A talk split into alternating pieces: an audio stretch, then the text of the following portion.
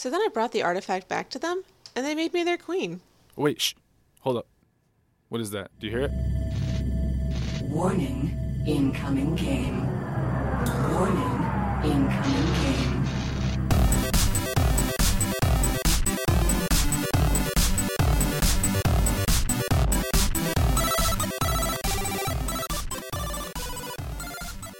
Welcome to Incoming Game, a podcast where we watch And rewatch. the 90s animated series Reboot.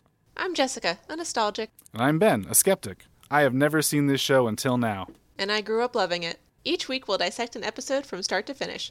This week is episode two. Racing the clock. Hey Jess, how you doing this week? I'm doing pretty good, pretty good. You know, I had my mid-year review at work, so that was fun. Uh, but otherwise, not too shabby. How are you? I'm doing good. I just got back from my dad's place putting up drywall, so, you know, that's all in my lungs and great. But I got to catch up on the Adventure Zone on the way over, so that was good. Oh, awesome. And uh, bonus, I haven't been up since 2 a.m. this week like I was last time. So maybe my demeanor will be different. We'll see.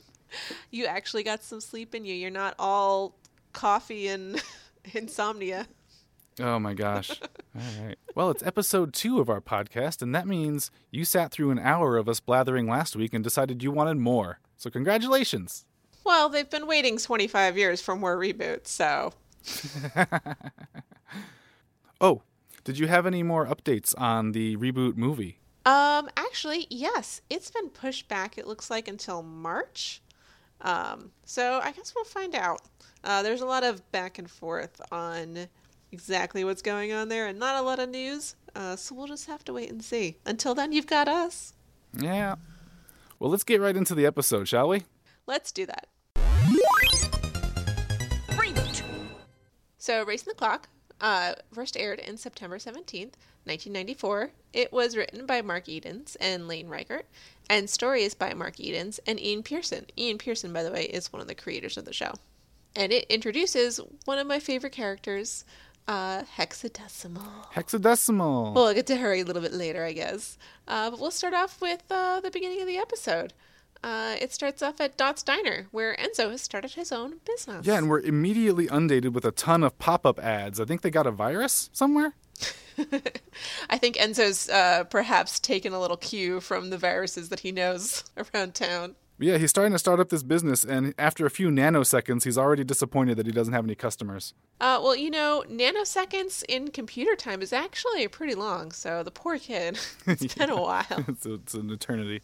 But uh, right away, so uh, Cecil lets Dot in, and then immediately slams the door right in Bob's face. In which, uh, so he like pulls like a look to the camera, and this is where I think I know what makes the humor in this show so awkward for me. The reaction shots are played without any sound effects or music or anything. It's just like a slightly extended shot of his face looking miffed, but it's paced so strangely that it like falls flat.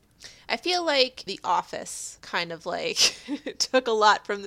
I was watching this episode, and all I could think of was this was like the precursor to that documentary, talk to the camera. kind Yeah. of sitcom because there's a few you got the looks to the camera they give and then later on you have enzo kind of giving little like side dialogues to the to the audience it just it felt very office So yeah, and Enzo starts babbling about whatever, and uh, Dada interrupts him with, uh, the- "Well, Bob and I are gonna go downstairs. Bob has to mend a tear." I see. I wrote the same thing, complete with wink, wink, Yeah. nudge, nudge. Gonna go mend a tear downstairs, and Mm, if you know what I mean. uh, so yeah. So as I mentioned last time, and and we haven't yet found this out, but we will uh, soon. Dot owns a lot of mainframe. Like she runs a lot of the businesses there. So Enzo kind of has a lot to live up to. So he's there trying to oversell how good he is because he wants to live up to his big sister, which is a little sweet. yeah, But as soon as they leave him alone, he gets a call from Megabyte, and being his usual predatory self too. What a persuasive sales sprite you are. I, I get the sense that he's not wearing any pants underneath the screen. um, it's not that he's not wearing any pants; it's that he's not wearing any legs. But he wants Enzo to deliver a package to Hexadecimal, who we have not met yet, but not to tell her who it's from. the part I really liked about this was how much Enzo kind of just doesn't care. He straight out says, "You want me to deliver all the packages for your evil empire? Yeah, let's do this. Let's go. I'll be evil." I'm He's super into it. You're gonna pay me? Let's do this. Yeah, man, anything for a buck. Oh, sorry. We actually need to go back a little bit because we forgot his first wrong number. Oh, from Jean Luc. Yes, and I I know that you are in the middle of a Star Trek rewatch. Did you catch that? When you say rewatch, it's actually just a watch. Just a watch. Sorry. Yeah, this is my first time. I'm, I'm making my way through the the lore, and I'm yeah, I'm about halfway through season one of TNG. Well, one, we have Jean Luc. His name is Jean Luc. Uh, two, Jean-Luc. but he he actually is wearing a little Star Trek uniform. We can barely see it in the vid window. Is it? I didn't catch that. No. Yep. On the vid window, he is wearing a little Star Trek uniform, and he will actually show up later with a very Kirk-esque. Well, I don't even know if it's Kirk-esque, more William Shatner-esque character. Oh, really? Yes. Nice. Uh, so there's there's some Star Trek fans among the writers. Right. So now, so Megabyte then shoves the package through the screen into right into Enzo's hands, which says to me that if he's capable of doing that, he doesn't need Enzo. Like he could just deliver it wherever he wants. Well, but then she would know who it's from. right. And they did have to open up a special screen for it. So mm. they had the vid window, which was different, and then they had this other screen, and I don't think it had a name on it, but it had funny orange colors, which you get to actually send stuff through. Uh, but meanwhile, yeah, spying on the scene from above is some kind of cat ball with a blinking siren hat. it's Scuzzy. Scuzzy. I'm excited we get Scuzzy. Uh, the first of the virus pets. We haven't met Megabyte's virus pet yet. He actually has a pet. We'll meet him, we'll meet him next episode. All right. Well, downstairs, Bob and Dot are investigating some D12s for an RPG session later, and uh, I guess they're going to do some role play after all, huh? I guess they're actually gonna mend a tear. That's disappointing. So yeah, they they mend the tear pretty easily. It's kind of like she's got a, like a rat in her basement, and not you know something that would destroy the fabric of their reality. Which you know, I guess that's just how it is. Yeah, it's just like one of the dice explodes into like a little energy ball, and you know Bob tells Glitch to fix it, and you know, oh well, that was that was That easy. was it. That was easily done. Enzo bursts in and like he straight up spills the beans on his secret delivery, not ten seconds after stating that he shouldn't tell anyone because they wouldn't approve. You know what the fuck, Enzo? He does manage to catch himself right before saying that it's from Megabyte, but that's yeah. well, he, still has- let slip that it's from hexadecimal. He has no self control, that kid. Right, so as soon as they find out that it's for hexadecimal, they grab him and they X-ray the package. And like, "Is it a bomb? Oh no, just a mask with a clock on it. Nothing suspicious there." Which I was just like, you literally just thought it was a bomb. What part of a countdown makes you think it's not? just, just a counting down mask. Looks like a mask with a clock in it. I wonder if there's a market for something like that. We could have wires and be ticking. They'd be just like, oh, it's probably just the latest fashion. So Enzo's banned from going, and uh, Bob is sent to deliver it in his place. You know, oh yeah, here you, you take the bomb. Dot's on top of stuff. She will take charge in any situation, even the small ones of delivering masks. And then, so now we actually see hexadecimal. She's sitting on a spider throne, and uh, she's trying on different masks and just basically casually killing her spy cat just for fun. And then uh, at the last second, she decides to like check out the intel instead instead of killing it. Uh, sees that Megabyte has sent her a delete command in disguise. Hexadecimal. How great is she, right? She would be, but her mouth never moves. She That's just has the these masks on. That's okay. So they they definitely had a lot of limits with the technology that they had for animation and also how new it was to them. The idea of getting around it by having this character who doesn't actually have facial animations but is No emote. no emotion, nothing to animate there, but they still managed to make her so creepy and so fun by mm-hmm. having her switch out these masks every time she Yeah. changes her emotion. It's so great. It's such a like a clever way of getting around it while still being an intriguing character. And she doesn't actually specifically take off the masks. She just kind of wipes her hand in front of her face, and then it's a different expression. Yep. A little remind me of the um the angels from Doctor Who. I don't know if you watched Doctor Who. Oh, the, weep, the, The weeping, angels. angels, yes. Yeah. yeah, of course. You blink and her her face changes. Uh, it could be Right. that one face though that she gave that was very weeping angel face with the screaming. But yeah, so she she's a changeable nature. Yeah. As soon as Scuzzy shows up, she you know sends him down to the depths of the ocean, uh, only to immediately change her mind and bring him back because no, she did want to see Scuzzy. Now, she lives in a place called Lost Angles, Yes. right? which I did not get that pun until I wrote it down. Yes, and I wrote that down too. this pun only works on paper. Like Right, Los, so Los Angeles, for those of you who are, aren't as quick. Um, but it's apparently Toontown from Who Framed Roger Rabbit because Bob is getting followed by these weird slug creatures called nulls, and then he's stopped by a giant bomb falling in front of him, with then a hole opens underneath him, and he falls down like this tunnel. I'm like, what is going on? Yes, I did the same thing. I was like, where is this giant bomb coming from? How is this working? Huh, whatever. Uh, uh, but about Lost Angles, real quick, you can actually, in the intro, they show you all of Mainframe. Um, Right. And you get to see the different sectors of Mainframe, which they will. You, I believe they get to visit all of them throughout the course of the series. Uh, but you can see Lost Angles is its own tiny little island off of the coast of Mainframe, which is pretty cool.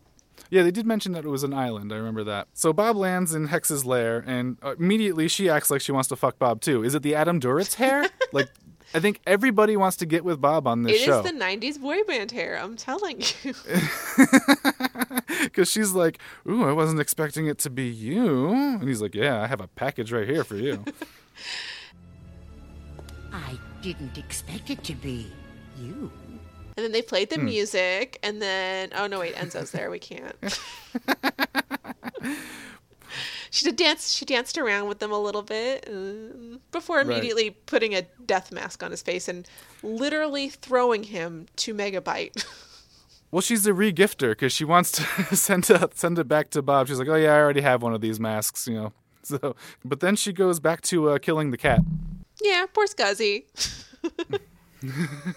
I love Scuzzy. He's, I mean, I'm, a I'm a cat person, so that's, I guess that's not too surprising. Uh, but I love Scuzzy and I love Hexadecimal. And this is like the last we see of her this whole episode. And I was honestly, I was a little disappointed in that. Now, when Bob is flying through the air, the sky has like this interesting texture. Do you did you catch that? Do you is that just the normal sky? that's just the normal sky. Okay, it looked kind of like a circuit board in a way. That, that, yeah, that's intentional. You can kind of see it shifting through like the quote unquote clouds. that kind of circuit texture. They're sticking with their theme here. So Bob's flying through the air, and Dot uh, just sees him casually flying. It's just like, I think that looks like Bob. Yeah.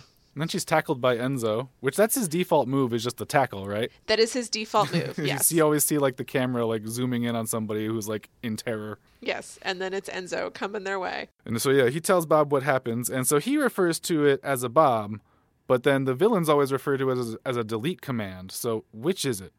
Half of one, six dozen of another. Okay, so In the end, the result is the same. Kaplooey. Okay. And then Bob, instead of actually delivering the bomb slash delete command to Megabyte, decides to play a game instead. Well, first he does his go go gadget copter to stop his fall. But yeah, he sees the game and his guardian protocol kicks in and he heads right there. Uh, because again, a mask that counts down. That is bouncing from villain to villain uh, is not at all a clue that this might be dangerous. It's not a priority because yeah. And so this made me laugh. Enzo goes, um, "He's steering towards the game," and then Dot goes, "He would." Dot knows him well already. Yeah. And the purple GameCube really takes its time coming down this time. It, it does because you know everyone's got to get there on time for plot reasons. Now I know you told me that they can't enter through the side or they'll die. yes. Um, but that still isn't really made explicitly clear. Like Enzo's a little pissed when they barely make it to the bottom in time. He's like, "You could have gotten us erased," kind of out of nowhere, but then immediately wants to do it again. Like the consequences of side entry still haven't really been shown. They haven't been shown. Yeah, they only ever kind I mean, they might explain it a little bit later, but right now it's only ever implied. Which you see Dot risking both her life and the life of her little brother to get to the bottom of this game. Yeah, she's gonna do some like ninja move.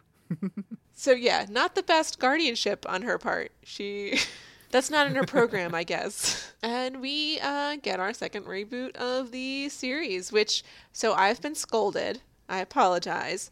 Uh, the symbol on their chest, which I don't know if you've seen it, seen it now that we've watched the second episode, Yeah. is an icon uh, and has within it a PID, uh, which is a personal identification code.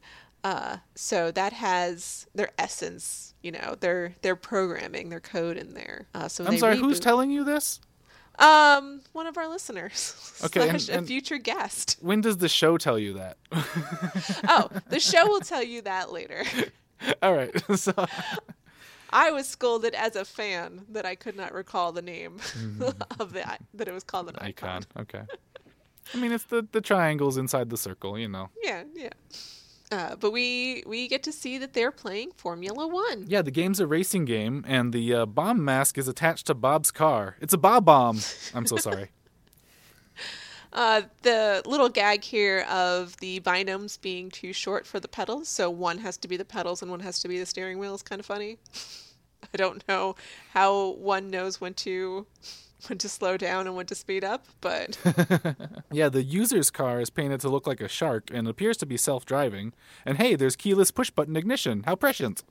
Uh, so the, they do kind of fun stuff with that. So like how it's self-driving, because one, the user's not actually there, uh, and Right. two, at this point in time, you didn't usually have like body that you were like if you were in a racing game, you didn't see like arms going. You were the arms. Of course, no. So Yeah. you know it makes sense within the context of the time period. I think for a little while, anyways, and then they start doing loop de loops and planes and.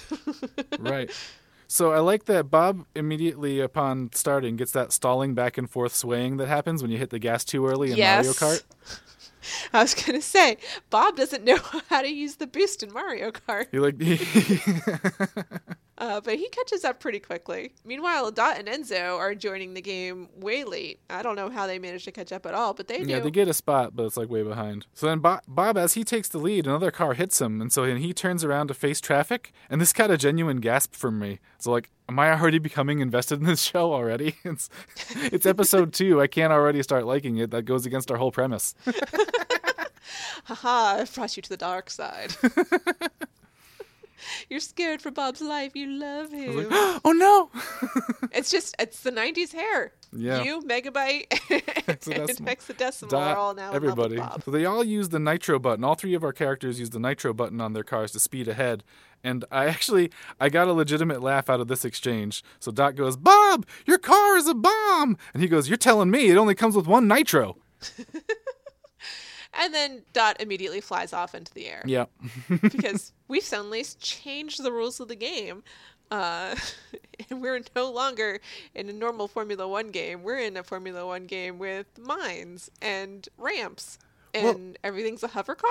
yeah. So I wasn't sure if they were bumper cars or hover cars at first. It's it becomes level two, Yes. and the user spams a bunch of mines onto the track, like kind of like deadly banana peels, if we're doing the Mario Kart analogy. Um, and it kills everyone but the main guys. The binomes almost never end up being useful in these games.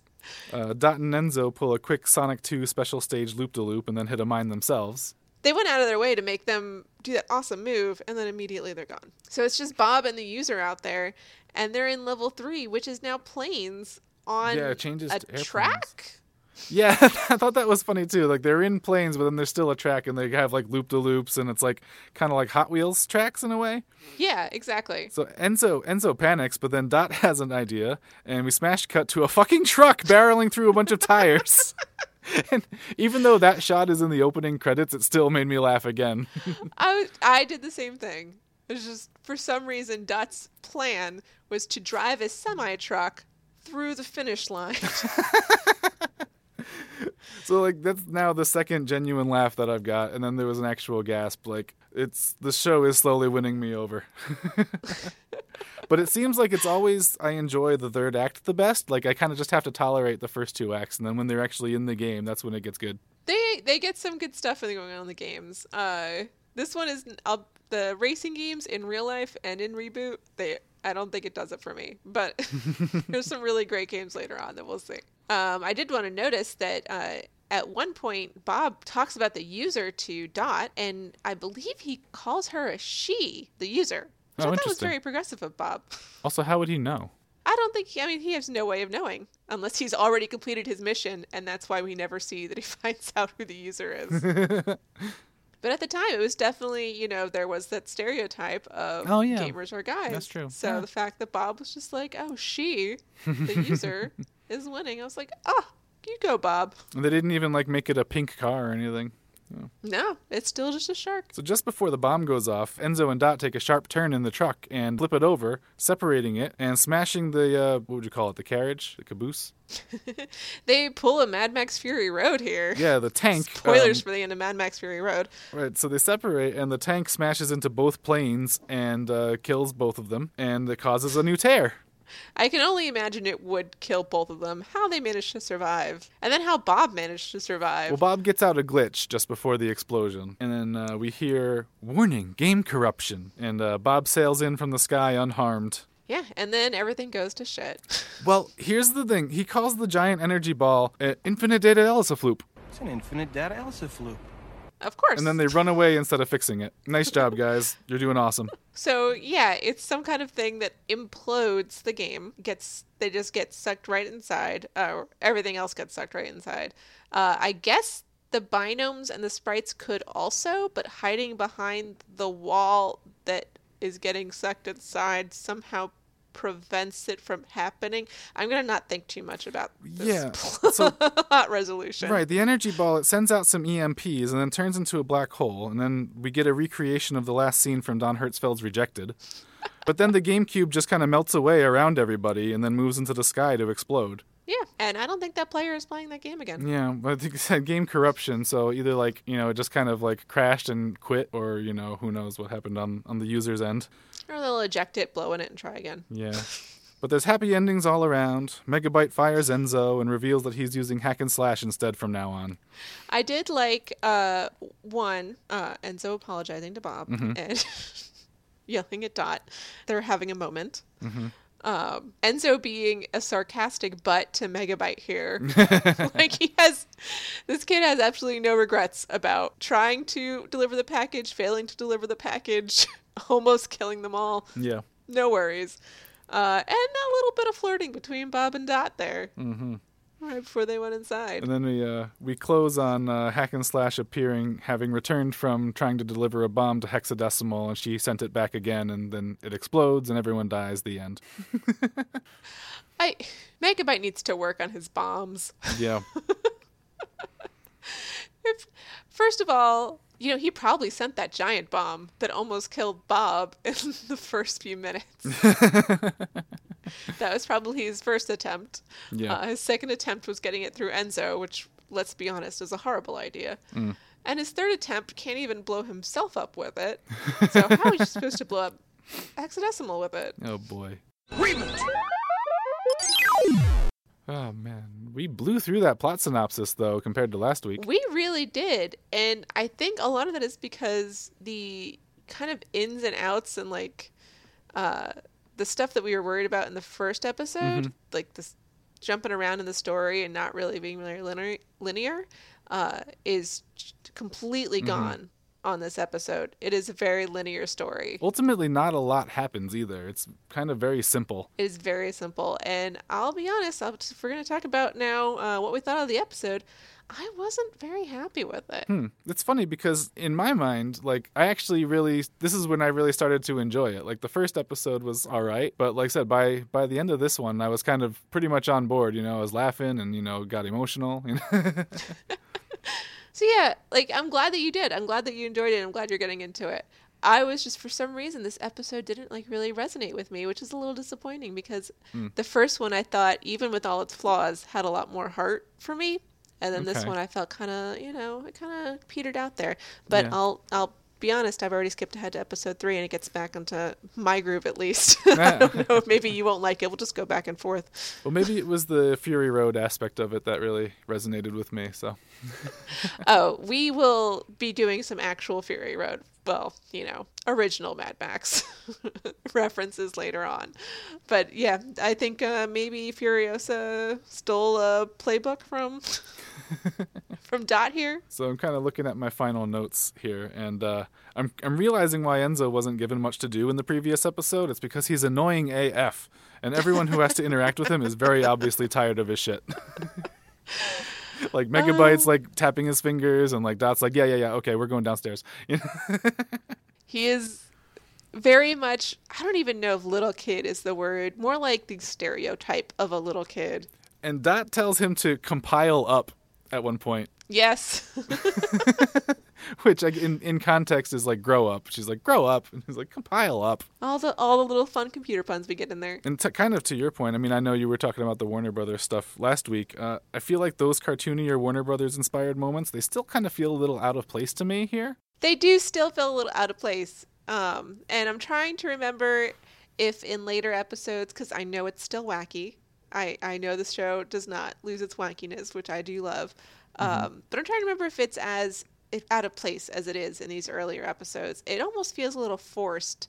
Like Yeah. they have this story that they want to tell that's obviously a little bit not more mature, but more mature than Looney Tunes. Mm-hmm. And they, you know, stick some Looney Tunes humor in there. And yeah, and I it- love Looney Tunes, Yeah, but it just like it does seem kind of yeah forced and out of place here. I love pickles and I love ice cream, but I don't want the two of them together. So let's get into a segment we call Bits and Bites, where Jessica brings the trivia. Jessica doesn't have a lot of trivia for this episode, unfortunately. I think its linear nature kind of brought down a lot of the, the little bits that they throw in there for everyone. Uh, but we already discussed, so we see Jean Luc for the first time. Uh, this will not be the uh, last Star Trek reference that we get on this show. Um, it is a very minor one. It's since the character itself has does not seem to have any personality related to Jean Luc Picard. Uh, but he shares his name and he is wearing a Star Trek esque outfit. Since this section is called Bits and Bites, uh, I'll point out that we do see an advertisement in the back for a eatery of some sort that asks you to grab a bite. B Y T E, of course. Yeah. Um, I noticed a lot of things like those little signs in the background, and I didn't freeze frame any of them on these watches. So yeah, we had um, some of the signs in the background. So we had to grab a bite one. We had the Calvin Spline one again. Uh, we had one for buying the hover, the hover things, Okay. the hoverboards.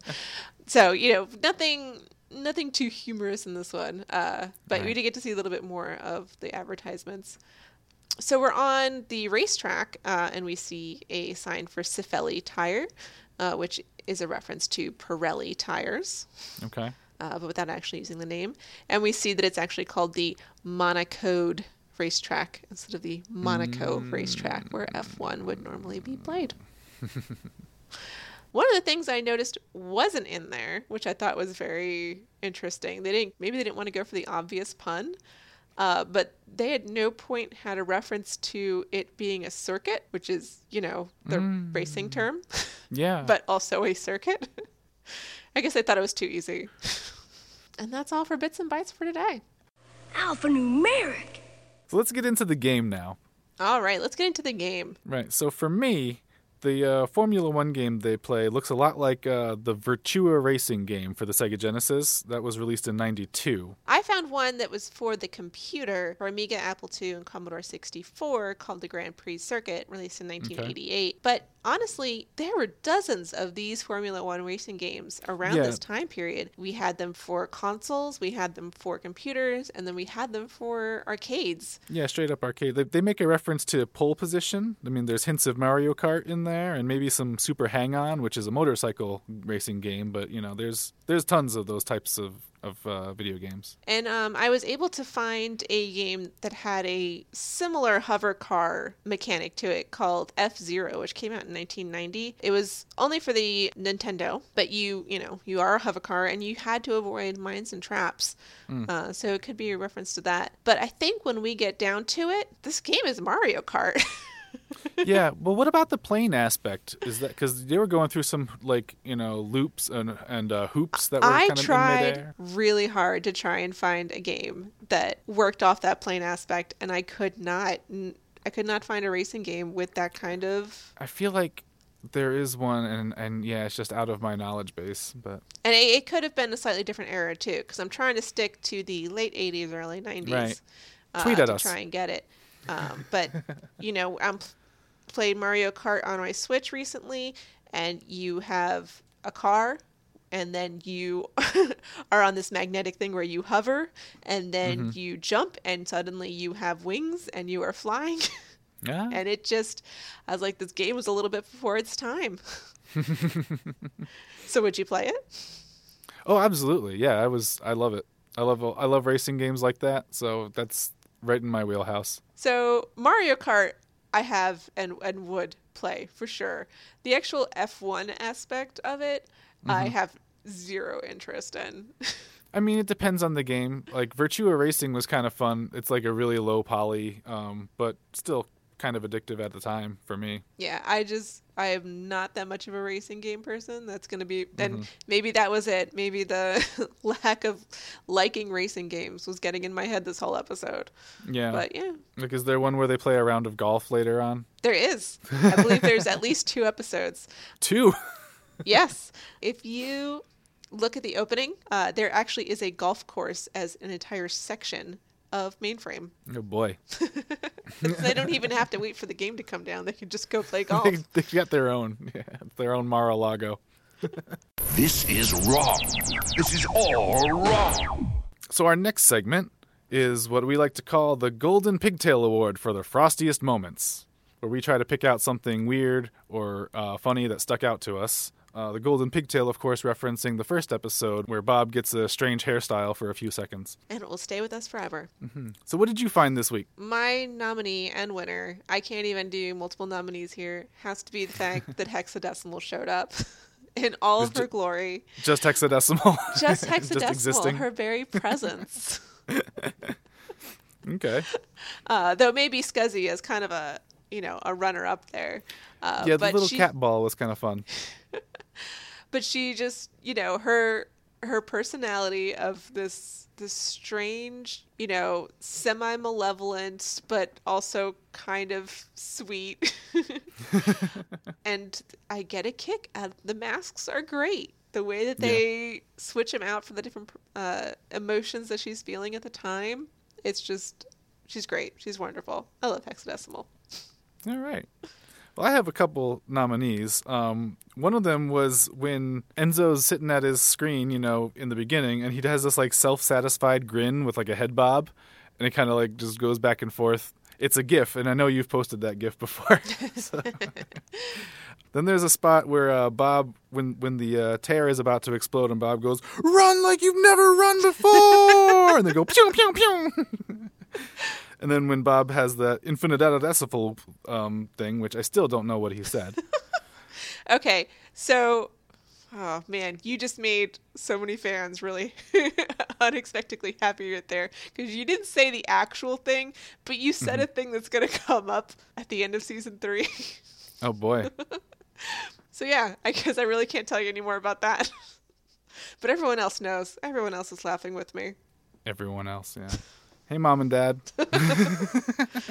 um, but I think the uh, winner for me has to be that scene where the slugs are chasing Bob, and then the bomb comes down and he falls in the hole. Like just that part, that whole Toontown sequence has to do it for me. Yeah, that that was definitely a moment. it was a moment, and that's the Golden Pigtail. So that's the Golden Pigtail Award. Um, and we're just about out of time. So, what are you liking this week? You got any recommendations for us, Jess? I do. I mentioned in the first episode that I make comics. I'm also a fan of comics, and I'm especially a fan of web comics. Right now, I am reading a web comic called Strong Female Protagonist with art by Molly Ostertag. Uh, and I apologize, I don't have the writer with me, but he's wonderful too. I'm an artist, I stick to them. but it is a great story about a girl that, when she was a young teenager, got superpowers, uh, went out, did the superhero thing, and now she's a young adult and is realizing that she can't necessarily punch her way to solving the world's problems. So she's dealing with real life and, and how she's supposed to fix real problems like, you know, poverty and inequality and things like that. So it's it's a really good comic. They delve into philosophies and power structures and it's it's really great work. Sounds cool. I've got two actually. The first one actually I know you're a big fan of too, and that's uh, Star Trek Discovery. I mean, I'm in I'm in love with that show. Season one, as this episode drops, is probably just finishing up, so you can get your binge finger ready on that. But uh, the other thing I've got is a super fun band that's actually from nearby my hometown. It's called Uncle Shake. The only way I can describe them is kind of like a rockin' Tom Waits hootenanny. You can find them online, buy their album Brain Music. You won't regret it. I mean, I like too many of their songs to recommend just one, but maybe check out Welcome Aboard. It's their album opener. But that's me. That's what I got. All right. And so you can find the podcast at incominggamecast.com and on iTunes and uh, on various social medias at Incoming Gamecast, except for Twitter, where we are Incoming Game Pod. Womp womp. Uh, and you can find me, uh, Jessica, at Stirvino Lady at pretty much every social media. That's S T I R V I N O Lady. Uh, and I mostly post arts and stuff depending on uh, which which one I'm on. And I'm uh, at Dudworks, D U D Works. And I don't post much of anything. But, you know, that could always change. All right, so next episode, uh, we will be on season one, episode three, Quick and the Fed. And we will get to find out what happens when a magnet enters the computer. dun dun dun. And thanks to Kevin MacLeod for our theme music, Spasmatica Polka. Okay, so for our outro this time, uh, I think we take a semi and just drive it right through. N- no, no, no, No? That's stay frosty, folks.